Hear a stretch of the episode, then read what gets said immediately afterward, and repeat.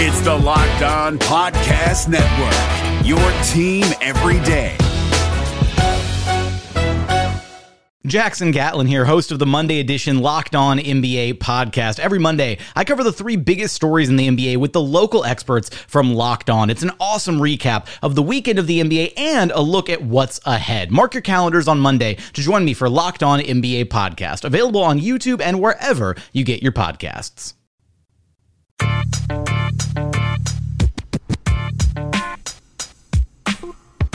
You are Locked On Magic, your daily podcast on the Orlando Magic, part of the Locked On Podcast Network.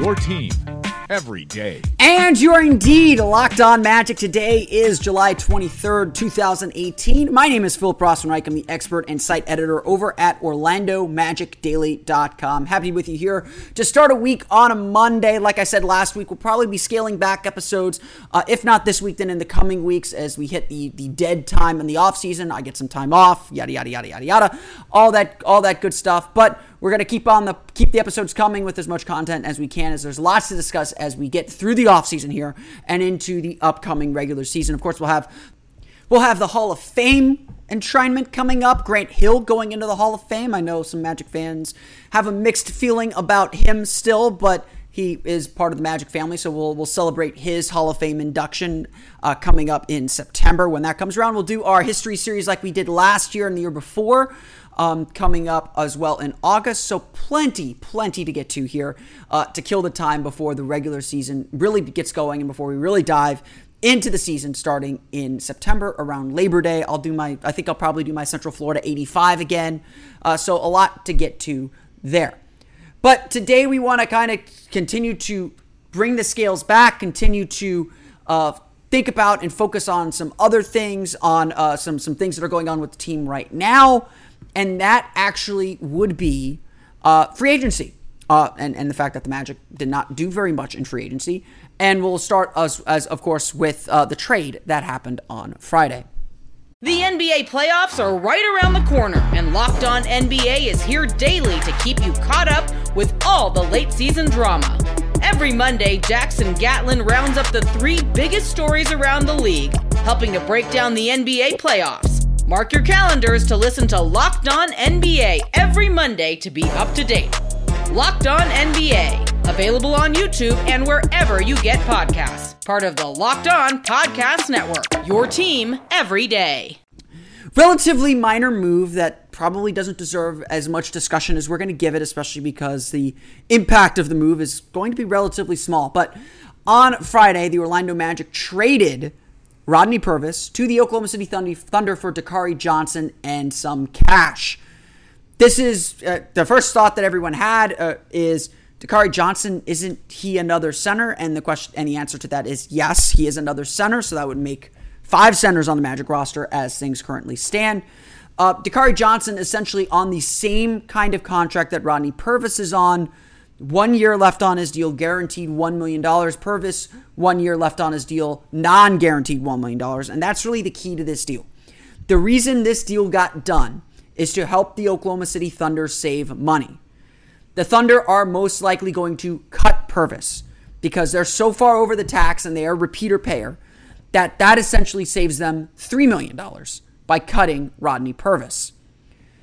Now, on top of that as well, You've got uh, the, the Thunder sending cash to Dakar, to the Magic to to take on Dakari Johnson's contract. So it's not only that kind of a deal. It's also the Thunder are essentially paying the Magic to take Dakari Johnson, and they're probably going to pay them his actual salary amount. So the Magic aren't even going to end up paying him essentially. This is all to save the Thunder some tax. This is all to save the Thunder some money. Josh Robbins of the Orlando Sentinel already reporting that the Magic intend to cut Dakari Johnson. It hasn't happened yet as of this recording, but it does seem likely that that will happen because why would the Magic need five centers on the roster? A lot of people probably remember Dakari Johnson from his time with the Kentucky Wildcats, was an okay player there. Um, got kind of lost in the shuffle of all their talented players. Has scratched out a solid three year career in the G League in the Oklahoma City Thunder's uh, system uh, but hasn't really shined on the NBA stage, hasn't really gotten the opportunity on the NBA stage. Maybe he's a fringe NBA player, maybe he's really a G League player. It's really unclear at this point. But it does seem like this deal was done specifically for the financial implications, for the uh, for the the cash that's involved, for the tax savings that are involved in this deal. Um, it's it sucks to see Rodney Purvis go. I, I have to admit that. Um, he's he's seems like a really good dude. Um, had a great season with the Lakeland Magic. Really earned his spot into the NBA into into the NBA. Um, when he got the 10 day contract, it was very well deserved. He struggled in his time in the NBA, though, on that 10 day contract. The Magic gave him a multi year contract, non guaranteed for that second year, of course. And then at Summer League, he was really a non factor. I, I, was eager to see what Rodney Purvis could do in Summer League, but he really struggled to shoot the ball, really struggled to get himself going, and, and, and really a situation where he needed to stand out with the Magic, bringing in another wing player in Melvin Frazier, and really another wing player in Justin Jackson. Uh, Purvis was just going to get lost in the shuffle. Orlando wasn't really going to play him, especially with how much he struggled both during the regular season and then during summer league as well. So a tough situation for Rodney Purvis. It, it, it's always difficult because you have to make these decisions. Unfortunately, it's always difficult to see guys finally make it to the NBA, finally get that breakthrough. Um, Purvis has done some really good things, did some really good things for the Lakeland Magic. Was a big reason why they made the playoffs. Big reason why Team USA won a couple won a couple uh, qualifying games and, and FIBA World Cup qualifying. Uh, but at the end of the day, um, just did not really work out uh, at the NBA level, and so the Magic decided to move on. That does leave the Ma- if the Magic do end up cutting Dakari Johnson as expected, that does leave the Magic with one open roster spot. Um, it, it's unclear how they'll fill that. We'll we'll talk a little bit about that I think later on in the week, but uh, for now, for now, let's leave this deal as it is. The Thunder and Magic traded two fringe NBA guys that they're both likely to cut for financial reasons. The Thunder, again, saving about two, maybe three million dollars in trading Dakari Johnson for a non-guaranteed contract. The Magic essentially getting paid Dakari Johnson's salary most likely to take on Dakari Johnson so they can cut him and get the free roster spot. That's kind of what this deal is. There's not a whole lot more to say about it. I've probably said too much already. The NBA playoffs are right around the corner, and Locked On NBA is here daily to keep you caught up with all the late season drama. Every Monday, Jackson Gatlin rounds up the three biggest stories around the league, helping to break down the NBA playoffs. Mark your calendars to listen to Locked On NBA every Monday to be up to date. Locked On NBA Available on YouTube and wherever you get podcasts. Part of the Locked On Podcast Network. Your team every day. But, you know, the Magic obviously not anywhere near the tax. They're a little bit over the cap, which is why they don't have a lot of money to spend. They've got roughly 6 million of their uh, six million of their uh, mid-level exception left to spend. It's not likely they're going to spend it. This is probably the roster they're going to go into the season with, and we'll talk plenty about what that means and and, and where the, the Magic are heading next uh, and and what we should expect from them during the regular season uh, in the coming weeks and months. We've got we've got a long way to go before the season. I don't want to burn content, but now that the majority of free agency is over, it is a good time to, to take a little check to, to take a little temperature of where the Magic are financially. What do the books look like for the upcoming season? For more importantly, for free agency next season? Uh, and the answer to that question, I think, is is very intriguing. The Orlando Magic, obviously, still a bit capped out, but lots of contracts are kind of getting set to expire. You've obviously got Timofey Mozgov has two years left. Evan Fournier has two, maybe three years left. He's got a player option on that last year. You've got Nikola Vucevic and Terrence Ross's expiring contracts. You've got Aaron Gordon on a declining deal, his contract very front loaded. And so you have the Magic, and then Jonathan Simmons, of course, on a non-guaranteed deal for that for that first uh, for for that final year of his three-year contract. I would suspect that the Magic will uh, will will pick that up. Will will will not let him go. But when you calculate it all up, Orlando's at roughly I think it's 60, 65 million dollars guaranteed for next season. And a lot of that's taken up by four players. Uh, Timofey Mozgov is getting about 16.5, 16.6 million dollars. Uh, Aaron Gordon will be at around 20 million. Evan Fournier's at 17.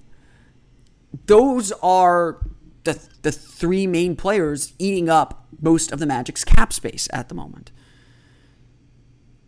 And so when you look at the Magic's cap situation heading into next season, Orlando entering the summer before dealing with anything else,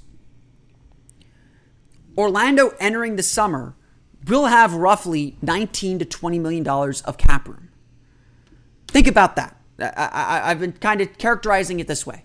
You can see light at the end of the tunnel. The Magic are almost out of the cap hell that Rob Hennigan created for them four, uh, three years ago now. And so, how Jeff Weltman manages the cap now is going to be one of the more interesting storylines throughout the entire season. I, I have to say. It's going to be extremely interesting to see when the Magic decide to push in on free agents and when to commit that long term money. When is that right time to strike? The big criticism that I had at the time, and, and it certainly has panned out that way, the big criticism of what Rob Hennigan did, for whatever reason that they did it, was they pushed into free agency before the team was really ready to do it. They committed a lot of long term money into guys all at once, which is also a problem committed a lot of long term money into guys who haven't quite panned out. Evan Fournier, I think, has been fine for, for the amount the Magic are paying. Maybe it's a little bit of an overpay, but he is a fine, respectable player. Bismack Biyombo obviously didn't really work out. DJ Augustin has been two out of the four years of his contract have been up and down, but I think everyone thought, why did Magic give a four year deal to DJ Augustin at the time? So if there is a lesson to be learned. The lesson is don't go into free agency until you're ready. And of course, be smart with how you spend. Always have it out. Always don't overcommit or overextend yourself in free agency. That's what the Magic did. And that's the mistake that they made. So Jeff Weltman comes in. He's his hands are really tied. Like, like we said, entering the summer, the Magic didn't have cap room this summer. The Magic essentially only had the cap room to sign Aaron Gordon. And then at that point, they're out. They don't have any more space. They're over the cap now. Hard to believe for, for their record. And so you have to make smart decisions. And that's where the Magic are at now. How do they use the space that they're going to have next year, or how do they not use it? I suspect, and this is this is just my prediction now. I suspect that the Magic will probably eat into about half of that roughly I would say 18 or 19 million dollars of cap room they're projected to have next season. I suspect that the Magic will make a trade involving Nikola Vucevic at some point during the year because Mohamed Bamba will have to start at center at some point. I suspect that they'll make that trade and probably take on a salary that goes beyond next year. 2019 is probably not the year for the Magic to strike in free agency. And so if they take on a little bit of money now to either add a player that they really like plus some additional salary that they have to take as a cost of that, then so be it. So realistically then, I would say that the Magic will probably enter next season with cap room around 10 to 12 million dollars. I, I really think that's ultimately the number that they'll fall at. Could be more, could be less. They could do nothing, and they could have all that all that space available to them if they uh, and then decide what they want to do with Terrence Ross and with Nikola Vucevic. But it's not. I would say right now, it's not so productive to to think about or, or, or to speculate too far into what the Magic could do next summer because a lot's going to happen. They'll pick up Jonathan Isaac's team option. They'll, you know, probably keep Jonathan Simmons. Some of the lower end guys they may decide to keep or not. You don't know what's going to happen. And of course, trades are prevalent. And this is a team that I think will remain active in the trade market heading into the season as much as they will at the trade deadline. I don't think the Magic will finish the season with the roster that they have today. That's, again, my prediction. But for those wondering, when are the Magic going to make a play in free agency? When are the Magic going to look to improve the roster using the tools that they have or, or flip players over? That time is coming. It's not going to be next summer, I don't think. It's not going to be 2019. It's more likely going to be 2020 or 2021. And I know that's hard to hear that it's two or three seasons away. But that's the reality of the situation facing Orlando. The reality really is that Orlando has very little maneuverability, that Orlando doesn't have a lot of contracts that, that people want, and more importantly, Orlando has to prove that they're on the road to winning to get free agents. Having all the cap room in the world is great. But ask the Sacramento Kings how much cap room helps you. The Kings are the only team left in the league with cap room right now. But they could not be a player in free agency because they're not close to winning. If Orlando this season, let's say, even with this roster, gets to 31, 32, 33 wins, begins building something that you can clearly see, then yeah, free agency and, and playing in free agency, realistically playing in free agency, could be right around the corner. But it's not there yet. And it's fair to say that it's not there yet. And I don't think the Magic are worried about it being there yet. I don't think the Magic are focused on free agency, as evidenced by the way that they handled free agency this year. They're looking for internal roster improvement. They're looking to, again, build through the draft a little bit. They're looking to, to build with what they have and make that attractive.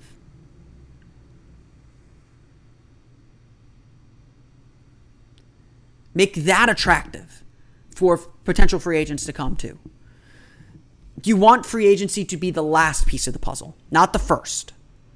And again, I think that was the mistake from the Rob Hennigan era, where they gave up a lot of stuff before and then got to free agency and then tried to use free agency to jumpstart what little they had left.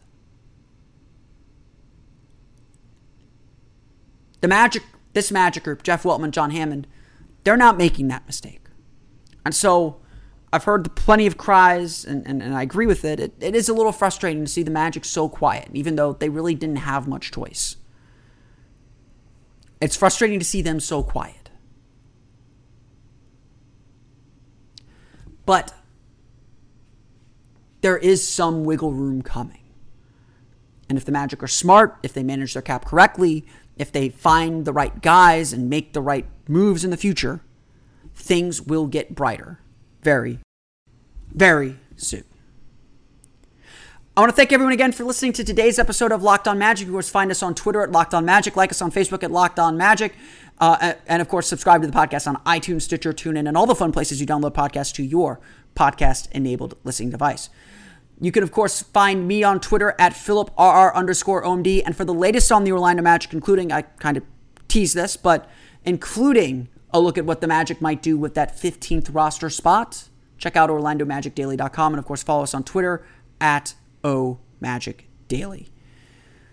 That's going to do it for me today. I want to thank you all again for listening to today's episode of Locked On Magic. For Orlando Magic Daily and Locked On Magic, this has been Philip Rossman-Reich. I'll see you all again next time for another episode of Locked On Magic. You are Locked On Magic, your daily Orlando Magic podcast part of the Locked On Podcast Network. Your team every day.